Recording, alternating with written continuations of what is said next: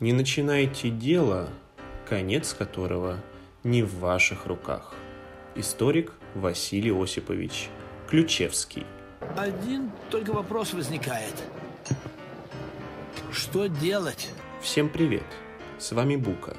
И сегодня мы расскажем про «Мастера и Маргариту», книгу, с которой начался и из-за которой кончился советский постмодерн. А наш-то? Наш-то? Товарищ, горько. Люди продолжают спорить об этом романе и по сей день. Одни говорят, что эта книга была посланием Сталину. Она якобы должна была вразумить вождя и остановить репрессии людей искусства. Ну что ж, они люди как люди. Любят деньги. Ну так это всегда было.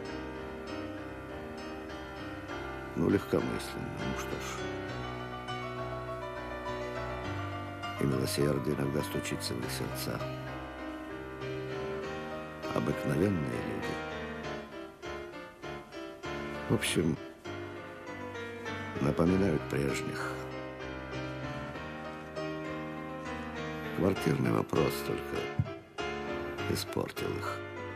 Другие доказывают, что роман – насмешка над советской убогой действительностью коммуналок, лицемерием народной в кавычках власти и бытовым злом системы. Булгаков будто бы послал потомкам капсулу времени, чтоб те не повторяли ошибок.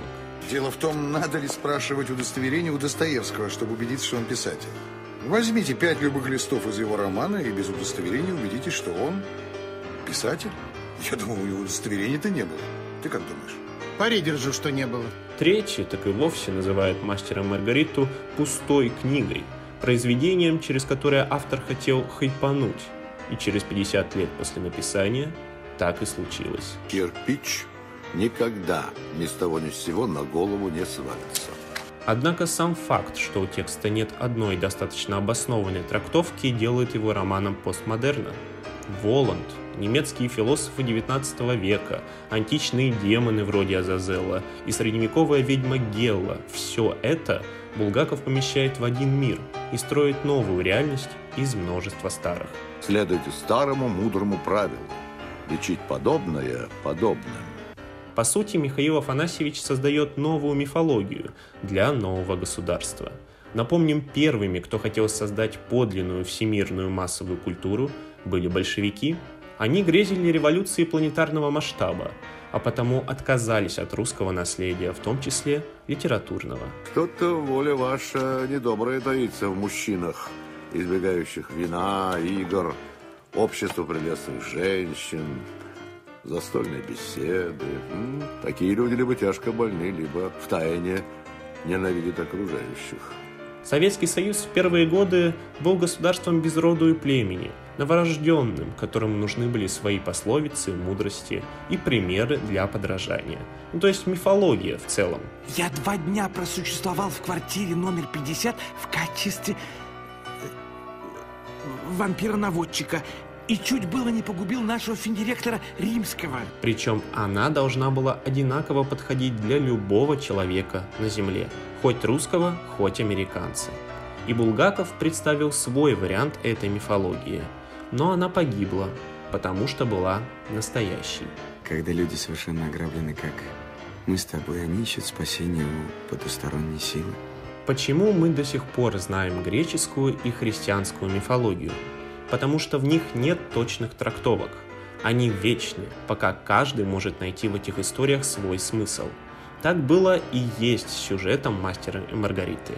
Но, к сожалению, для советской культуры партия выбрала другой вариант. Пропадите же и вы пропадом с вашей обгоревшей тетрадкой сушеной розы. Коммунистический миф опирался на конкретный тезис. Человек – венец всего, и все ему подвластно – а чем тезис конкретней, тем проще его опровергнуть.